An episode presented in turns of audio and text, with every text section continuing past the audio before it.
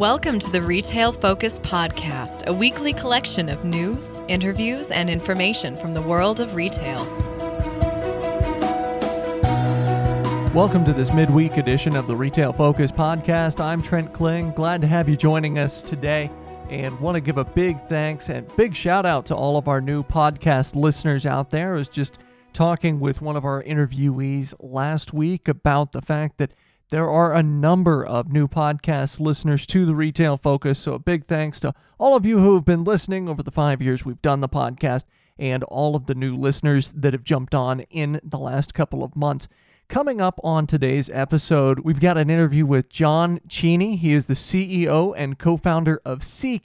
You'll recall a couple of weeks ago, we actually talked about the process behind 3D imaging for e commerce sites and how AR really is kind of the next step in terms of using that 3D imaging for e commerce sites. Well, Jon's going to talk a little bit behind the process behind integrating 3D imaging into AR. He's got some interesting insight as far as file types and file sizes as well, but also making the augmented reality aspects of these retail pages independent from apps to where people don't have to download a specific or bespoke app just to use AR elements from a particular retailer. So, very interesting interview. Looking forward to that a little bit later on in the show. We'll also discuss a new initiative from Chewy in our looking ahead segment.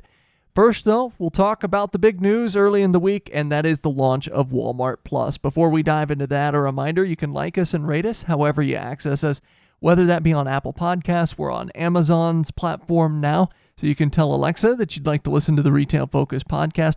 Also on just about any other podcast delivery service, including Spotify. Check us out on social media as well at Retail Podcast. Now, Walmart launched officially this Tuesday or September 15th Walmart Plus, and this is something we've known was coming for a little while. They had a precursor program, which we'll talk just a little bit about, but something the company previewed early this year and something we in turn previewed early this year. They've been mentioning this, whether it be on earnings calls or during Investor Day or during conferences taking place throughout the country. Well, finally went live on September 15th.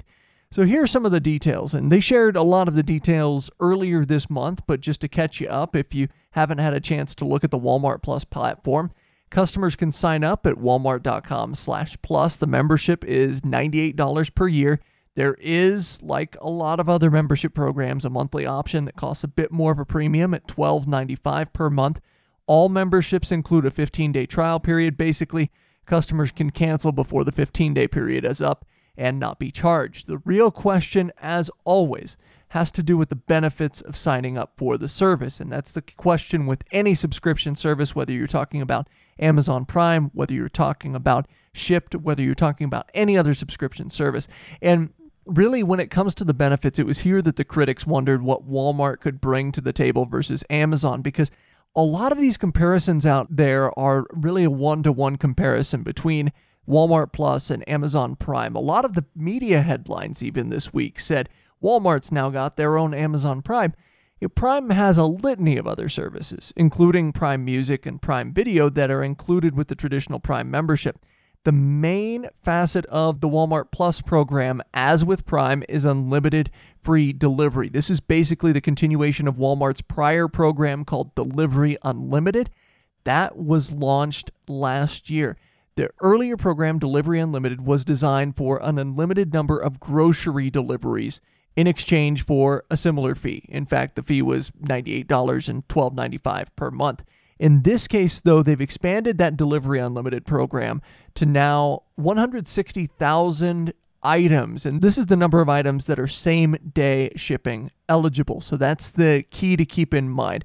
They're promising in store prices as well, which is important given the price differentials for certain other programs. And CFO Brett Biggs estimated last week that Walmart Plus actually has about 200,000 items that are next day eligible overall. So you're looking at a massive amount of items when you compare this to a program like Target's Shipt platform, for example, which is estimated to have anywhere between 60 and 80,000 items available there. So a lot more SKUs in this Walmart Plus program. Now, delivery may be same day in markets where Walmart has hubs capable of doing so. Next day in other markets for certain goods, certain rural markets as well. Shipping times might be a little bit longer. The program actually doesn't promise delivery times on a macro level, so it's not as though they say, hey, all of these 160,000 items are going to be available same day in every market around the country. So they don't promise anything on the macro level, but they do say, hey, a lot of these items are going to be available same day where that service is eligible. Now, the company also said that any prior memberships in the Delivery Unlimited platform would convert to Walmart Plus memberships automatically, so something to keep in mind there. They threw in two additional things beyond the Delivery Unlimited program for Walmart Plus. And the second benefit mentioned by the company is scan and go. Basically, customers can use this feature. It gets unlocked in the Walmart app, so to speak, to scan their items as they shop, and then they pay using Walmart Pay. Now, it's interesting that this only unlocks in the app with a paid Walmart Plus membership because keep in mind there are some stores essentially offering a similar service for free to their members, and this feels like somewhat of a throw in for the company, although one really has to wonder whether this service alone would be worth the $98 per year for anyone, and I doubt it. I think the, the main draw is going to be shipping, and the other things are fringe benefits. The third thing that Walmart Plus customers will get is they're going to receive up to 5 cents per gallon off fuel at any Walmart related fuel station in the US. So this includes Walmart stations, Murphy USA stations, and Murphy Express locations as well. They don't have Sam's Club fuel locations in the pipeline yet, but they hope to soon add Sam's Club fuel stations to the mix. Should bring the total number of fuel centers offering discounts to around 2,500, pushing 2,600 nationwide. Now, again, as with Scan and Go, the fuel discount seems like a bit of a throw in, just something to sweeten the pot a little bit. It's not like, let's say, Prime Video, where this is a reason to sign up for Prime. This program pales in comparison when you look at the fuel program to other loyalty programs that are free. And I think one loyalty program, certainly, that you look at is Kroger, which offers a spending based program. Customers can get up to a dollar off a gallon of gas based on spending. In most markets, you get two to three cents off for just swiping your loyalty card. And we talked on the show a week ago with Mike Welsh of Mobiquity. And if you haven't checked out that interview, I highly encourage going back, listening to that episode because Mike dove deep into some of the loyalty platforms for Kum & Go and Wawa as his company helped to develop those platforms as it ties in to those companies' apps. And Welsh said a little bit regarding C stores going far beyond the traditional models now. So this program from Walmart is just coming up a bit short as far as fuel rewards programs are concerned because nothing really is tied into the in-store experience like a lot of C stores are now doing. QuikTrip's QT Rewards is a good example. It's overwhelmingly easy there for customers to earn 5 cents off per gallon. Just $10 of in store spend will get you 5 cents off per gallon or 20 gallons of gasoline on that purchase. Shell's program saves you 3 cents per gallon right out of the gate, additional discounts for purchases at participating retailers, other retailers outside of Shell. So they kind of reach beyond. And again, all of these are unpaid loyalty programs at their base level. So you look at this, you compare this to Walmart Plus, you see that this is a fringe benefit essentially for Walmart Plus customers, this five cents a gallon, and it's up to five cents a gallon. It may not be the entire five cents per gallon. So, fringe benefit, nothing more. Now, in the official release, the chief customer officer at Walmart, Janey Whiteside, said that they wanted the service to be, and I quote, the ultimate life hack for customers. But the reality is, this is a dressing up and rebrand of their existing Delivery Unlimited program. Think of the Delivery Unlimited program as basically a trial for Walmart as a pilot program. Delivery Unlimited, as I mentioned, had the same prices, launched in a limited number of stores last fall, about 1,400 stores late last September. So, this is the maturation of this program out of the pilot stage. Think of it that way. It's complete with a rebrand and a few other benefits tossed in. When you compare it to Target's Shipt platform, as I mentioned earlier, that carries a $99 per year price point. And you can't say with certainty when you look at it that Walmart Plus is necessarily that much better, with the exception of the $35 order minimum with Shipt. But a Shipt membership gets you delivery from Petco, CVS, other retailers, depending on the market. And for those that make even passing use of Prime Music and Prime Video, the $119 for Prime seems certainly like a better deal on the surface. And that's before we even talk about the Whole Foods discounts baked in as well for those in a market with the Whole Foods. So, in the end, it's all about asking the question what surplus value does this bring to the customer? But I think comparing it to Prime here and calling this Walmart's version of Prime might be the wrong thing to be doing. The company themselves said that in Delivery Unlimited and their research regarding Delivery Unlimited and their pilot of that program, they found, and I'm going to quote this from their last earnings call, a wide range of people who appreciate delivery and are looking for ways to be able to buy delivery and pay for it in a way provided by Delivery Unlimited. Now, this from John Furner, who's the president and CEO of Walmart US, said that during their last earnings call. Additionally, and I think this is the big point here, that maybe a lot of analysts that are comparing Walmart Plus to Prime and thinking apples to apples here, they noted on that call that Walmart Plus is not intended to be a be all end all for accessing Walmart products. It's not designed necessarily to be Walmart's Prime. And keep in mind that Amazon, despite the fact that they have Whole Foods in their portfolio, is still largely an e commerce pure play for the grand majority of things that they sell. And they've got, of course, third party sellers on their platform. So you can't go and get those things in a brick and mortar store. Walmart Plus is simply intended to offer a program where people can subscribe and get that free shipping. It's basically another option, it's giving the customer optionality. And I would also encourage you to remember that Walmart's currently running trials for Instacart in California and Oklahoma. So Walmart Plus is not designed to be the only way to get Walmart products, the way that Prime is designed to be the only way to get most Amazon products, at least get it quickly and with free shipping. Brett Biggs reinforced this, again, the CFO of Walmart, during the Barclays Global Consumer Staples Conference last week. So this just took place last week. He was asked about Walmart Plus by the fantastic Karen Short, which, by the way, Karen Short of Barclays is probably one of, if not our favorite analyst in the retail space. She always asks the best questions on earnings calls. If you ever look at an earnings call transcript, you can simply just skip straight to the question asked by Karen Short. She is that good and always on point. And she asked several questions about Walmart Plus during the conference last week. And Biggs said, you know, look, more people are used to memberships now than ever before. It's not only germane to warehouse clubs anymore, the membership model. This offering, Walmart Plus, is simply just designed to give those people that are used to the subscription model, used to the membership model, that option at Walmart. So again, it's just providing another option for the customer. It's not meant to take over the world, it's not meant to compete with Amazon Prime. Just giving the customer another option and giving people a way to get Walmart merchandise quickly if they don't want to leave their house. And Biggs said that perhaps the biggest part of the Walmart Plus expansion, and this was after a follow up by Short, is the inclusion of general merchandise.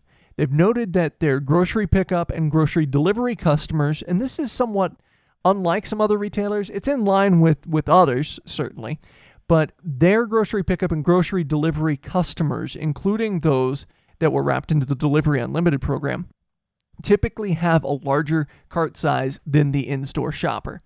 So, what Walmart sees is they see this as a chance to grab a larger share of wallet in general merchandise for those willing to subscribe. Because again, the prior program was very grocery oriented.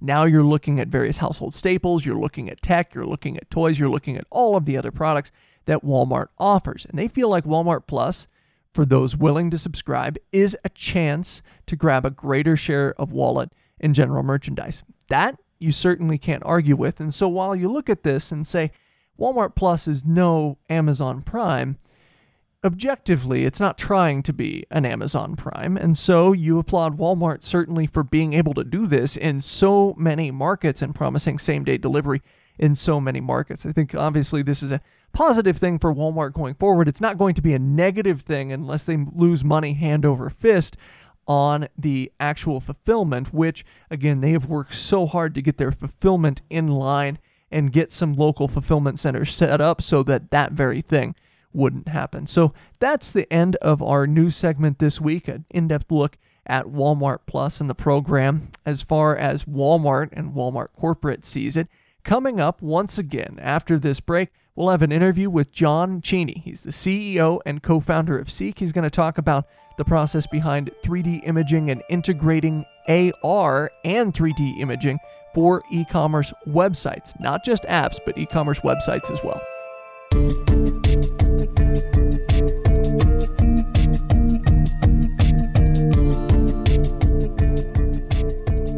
Talked a bit a few weeks ago about the process behind 3D imaging for e commerce sites, and today we'll dive into augmented reality a bit with help of Jon Cheney, the CEO and co founder of Seek. Seek counts among its clients Walmart, Overstock, and Amazon, and is a leader in the imaging space for e commerce companies and retail companies in general. Jon, thank you so much for taking the time today for the podcast. Absolutely. Glad to be here. First, I was wondering if you could discuss just a little bit for our listeners about what you at Seek do on the day to day so they kind of know the perspective that you bring.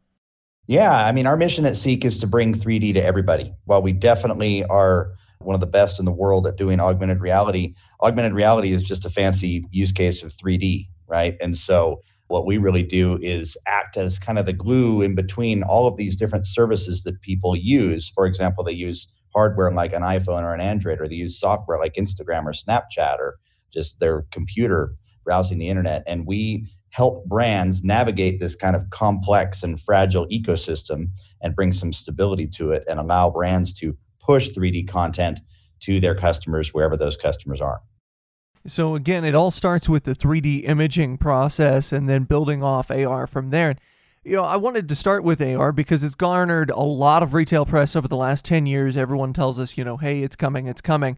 And I remember interacting with some exhibits a few years ago at NRF that identified me as like a 25 year old female, and I'm 6'5 and I've got a full beard. So, what strides has the AR technology made over the last five to 10 years to make it a little bit more friendly, not only for the retailer, but also for the customer?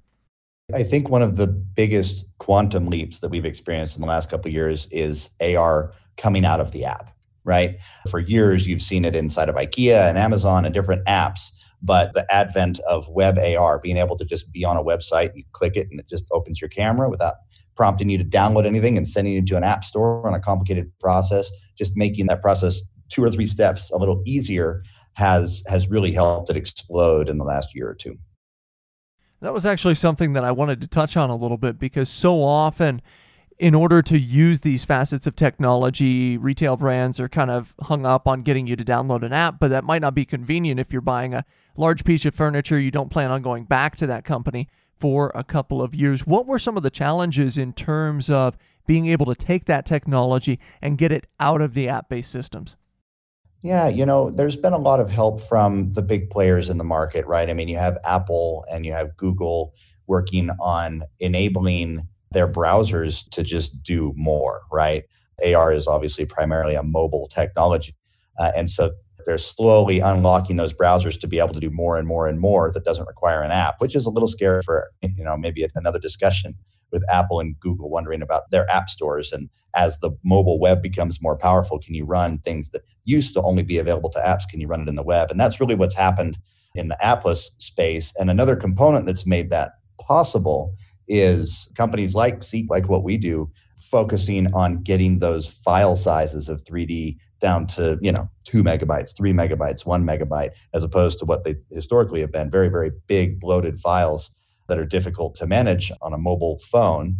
Another facet of that that will only get better over time is just internet speeds, right? As 5G comes out, that's going to become even more accessible. But five years ago, internet speeds on phones just weren't quite fast enough to deal with downloading a three or four or five megabyte file, a 3D file on the fly without causing a significant interruption in the user experience. So all of those things are kind of converging at the same time to allow AR to really take off on the mobile web.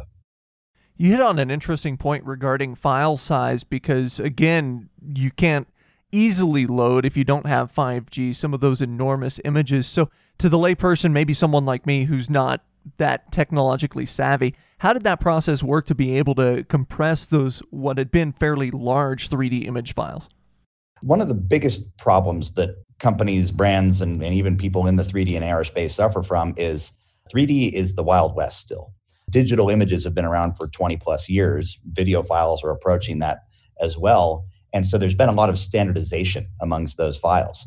My CTO likes to say that 3D files are six times harder than images or video because they've got six sides, right? You're basically dealing with an image on each side and you've got structure that's digital and that takes up space. And so there's a lot of different elements that have to come together. And really it comes down to figuring out okay, what is the best file type? Okay, great. Now, do all of the different 3D viewers that are out there support that file type? And the answer right now is no. If you're trying to view one of the most common file types in 3D, which is, say, a GLB, it works on a Microsoft device and then it doesn't work on a Google device and then it doesn't work on an Apple device and then it doesn't work in a Snapchat campaign, right? You have to constantly convert into all of these different files. And so not only is it difficult to find the best file type and then make sure you get everything into that format, but then you have to be able to turn that file into 10 other formats into the optimized file types for the viewers that are on the different platforms. And so this is again a complex ecosystem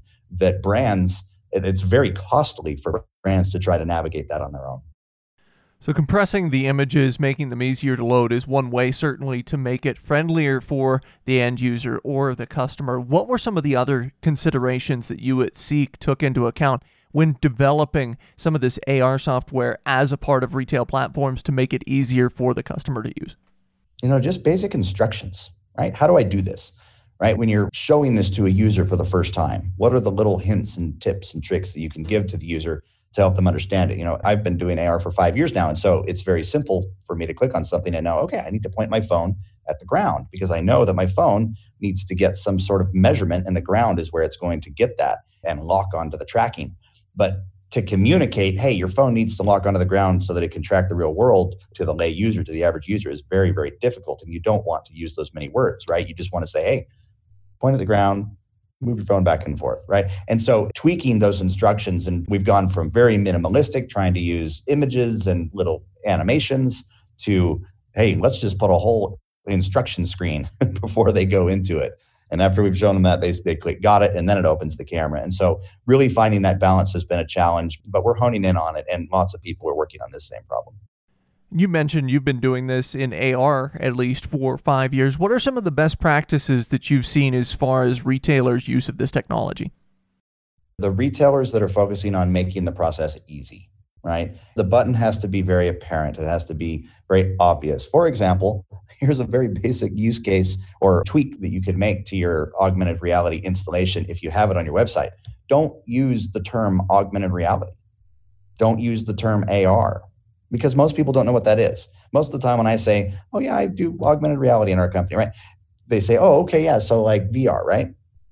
I mean, they, they immediately jump to that. And so if you can use just dumbed down terms like just 3D, pretty much everybody in the world knows what 3D is, or maybe a 360 view, different things like that. So focusing on making the messaging simple and if possible, even putting it on brand, right? One of our customers is called Squatty Potty. They sell little stools that go next to your toilet and you know all of their advertising all their branding everything's very funny and lighthearted and everything. And so when they first installed seek onto their website they just said view this in ar and the button was not getting clicked on. Nobody even knew what that meant right? And so we jumped on with them and said hey you know what? How can we say this with your brand in mind? And they said well let's change it to view this squatty by your potty right? So that's funny. It's it's engaging. It, it's does it's not confusing about you know people are like what does that mean? Well, i want to click that. And usage went up by about three or four hundred percent and so being able to just make that message very, very clear. There's all these technical things and where you put, but it just comes down to the wording even and where that button is placed can make a big difference into how effective it is. You mentioned usage going up when the branding works, when the wording works for that end customer. But once customers use AR, you see conversion rates go up. You see certainly brand recognition go up among that customer base. What are some of the facets that you would tell a retailer that might be on the fence about perhaps using AR, about how important it is to use AR or 3D technologies for their e commerce sites? I mean, there's so many things, right? I mean, obviously, just the improved, you know, conversion rates, reduced returns, those numbers alone. I mean, just from a, an economical standpoint, you should be putting augmented reality as fast as you can on any website that sells a physical product. It's going to help. But I think there's a few things that lead to that, right? I mean, I think it comes down to customers want to trust the retailer. They want to make a good buying decision. One of the issues that's out there today in 2019, the projection was made that there would be over a trillion dollars of products returned that were bought online in 2020. And that was before COVID hit and the whole world changed a little bit and e-commerce just skyrocketed. So I think that trillion dollar number is probably going to be under. And about 25% of the reasons that people are buying the wrong product is because they say it didn't fit or it didn't look good in my space, right? And so augmented reality can solve potentially a $250 billion problem by helping customers see how it looks, right? I think just as important to improving the sales conversion and speeding up the process and helping people feel better about it is helping that customer know that something's not going to work. Oh, I see that table in my kitchen now and I don't like it, right? So, hey, let's switch to another one. I'm glad I had augmented reality so I could do that. And so retailers can gain a lot of trust from their customers as they provide this technology and say, hey, try this in your home, see what you think. If you don't like it, that's great. Find another thing until you find what you like. And then consumers make better, more educated decisions. And that's a win for everybody. It's going to reduce the return rate, which costs the consumer and the brand. And retailers are going to convert that customer much faster. Kind of looking ahead, one of the things that we've heard from certain retailers, they say they're they're kind of hesitant to use it for a wider array of products because at this point, maybe the cost benefit isn't necessarily there. Where are we at in terms of making not only 3D technology, but AR technology cost effective for a wider array of products so that it's not just, you know, furniture or eyeglasses or, or some of the other aspects that we see it in currently? I think today AR is extremely cost effective for any large item. So obviously that's going to be furniture, appliances, and even maybe in large items, maybe the wrong thing, but even like a blender, right? Going in your kitchen, what's it going to look like sitting on the counter, right? But anything in the furniture and appliances space, it's proven out. We have a lot of shoe customers actually that are seeing a lot of great use cases, even without some sort of an AR virtual try on, just seeing the shoe in front of you in 3D or in AR improves conversion. There are a lot of different products out there where people are saying, okay, hey, you know, do I need augmented reality for this cup that goes in my kitchen or do I need it for clothing yet, right? Clothing, I think, is going to have its day, but it's not here yet. And that's going to require the phones and the trackers and all of the technology in there that tracks the body, right? That can accurately size the body, track the torso, see which way the arms are going, and all of that, right? All of those things have to come together. And the trackers, the AI just isn't quite there to work inside of a mobile phone. It actually works okay on a desktop with a very powerful, you know, graphics processor and a lot more computing power. But I think we're probably two or three years away from where phones can accurately bring clothing into the conversation. But honestly, today, just about any sizable product, right? So that would be medical devices, that would be sports equipment, that could be even shoes, like I said, furniture, paintings on the wall, art, rugs I mean, there are so many different things that are sold online that today can benefit from that. Another one that maybe doesn't fit into these other categories in terms of big items that works really well today is toys. Right, Lego is one of our customers, and they bring their Lego sets to life with augmented reality, and so you can see it all put together in front of you. You can unbox it while you're there in the store, basically by you know scanning a little QR code and having that come up. And so I think there are so many use cases out there today, and it's probably more ready than most retailers think. So we'll finish up on this. You talked about clothing being perhaps the, the next frontier. What's next as far as AR the next five years? Yeah, you know, I think the biggest thing that's going to change in AR in the next five years is how we consume AR. Right now, it's our phones. And of course, you have a lot of companies out there that are trying to come out with glasses, right? Apple has hinted at their glasses, and Google Glasses tried a while ago, and they're coming back again. I think in about two years, we're going to see Apple come out with Apple Glasses. You know, they're not going to put it out until they're ready. They actually were going to come out with it in 2020, but they pushed it back because they said, hey, it's not ready. But when it is ready, just like they were able to take that Apple Watch and make it a mainstream product that people use and normalize these smartwatches in a bigger way, it's going to happen with glasses too. That is the next frontier, right? Being able to be hands free and augmented reality is going to be a much bigger use than just, you know, we've talked mostly today about e commerce. And there are so many use cases for 3D and AR beyond e commerce. I mean, you'll be in your car and instead of having to pick up your phone or look at your phone to see your directions, it's just going to pop up on your glasses, right? And so that's a much safer, better user experience for the driver and everybody involved. You're going to be able to look at people and have it look up their Facebook profile so you remember their name. You're going to, of course, be able to do all the things we've talked about with commerce and so much more. But this immersive world is going to be married to the real world. in a very substantial way that's really going to change our lives. And I think it's it's probably more like 10 years before the world is just you know the metaverse right but in five years there will be substantial use cases people will be wearing apple glasses all day long and interacting all day long using augmented reality all right some fantastic insight there once again Jon thank you so much for joining us here on the podcast thanks so much trent have a great day As always, we may have a position in or against companies we discuss on the podcast. Do not invest in stocks solely on the input of the podcast hosts.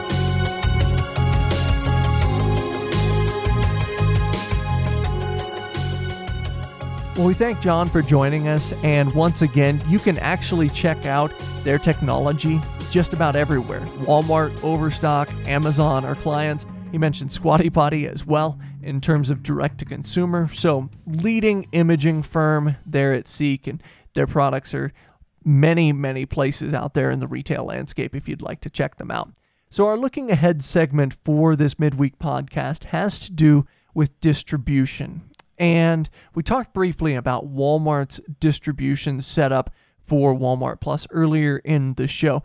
Well, Chewy, who again has just been killing it because of the number of people shopping for pet products online, because of the number of people adopting pets since the beginning of the pandemic, Chewy reported a lot of extra fulfillment spend during this last quarter.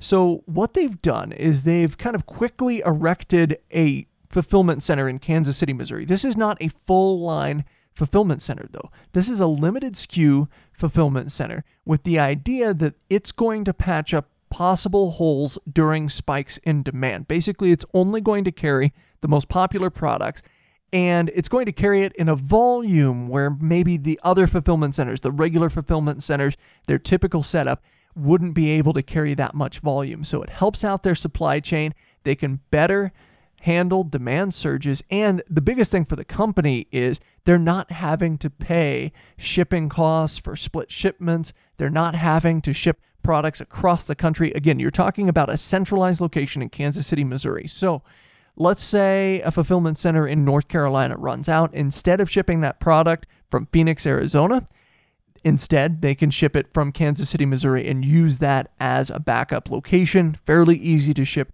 to all areas of the country from Kansas City. Now, the reason I'm looking ahead to it is not just about Chewy's bottom line and how much they're going to leverage this particular fulfillment center.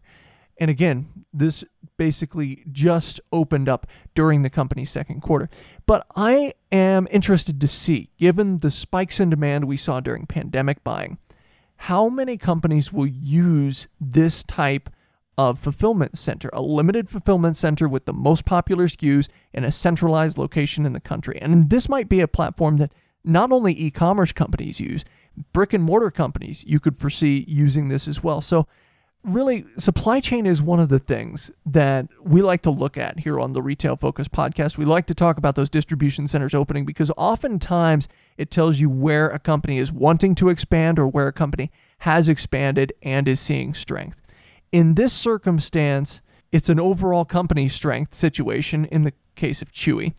And they're setting this right there in a centralized location. So we're going to be watching this closely to see if other, not just e commerce pure plays, but other large brick and mortars that might run low on products during times of pandemic, let's say, in the most extreme, but just during spikes in demand for whatever reason going on in the macro in the US, if more companies will adopt this. And of course, Sumit Singh, very transparent on Chewy's earnings calls. So we will be looking forward to future Chewy earnings calls to see exactly how this distribution center is affecting the company going forward. Well, that'll do it for us on the Retail Focus podcast. Once again, a big thanks to Jon Cheney for appearing as our interview guest this week. Coming up in the next episode of Retail Focus, which will launch this weekend, we've got an interview with the co founders of Truff, Nick Guillen and Nick Angeloni. Again, they founded Truff, which is a luxury brand of hot sauce with truffle as the hero ingredient, so to speak. They're going to talk about the process behind getting their new product, which just launched two and a half years ago, into retail stores throughout the country. They're in Whole Foods, they're in Wegmans. They're going to talk about that process and about interfacing with retailers in terms of trying to garner that ever important shelf space. So excited for that particular interview. And we'll also look at more retail news and notes. We thank everyone for listening and hope you'll tune in next time. This has been the Retail Focus Podcast. For more, visit our website at retailfocuspodcast.com and subscribe on iTunes or Stitcher. Follow us on Twitter at Retail Podcast.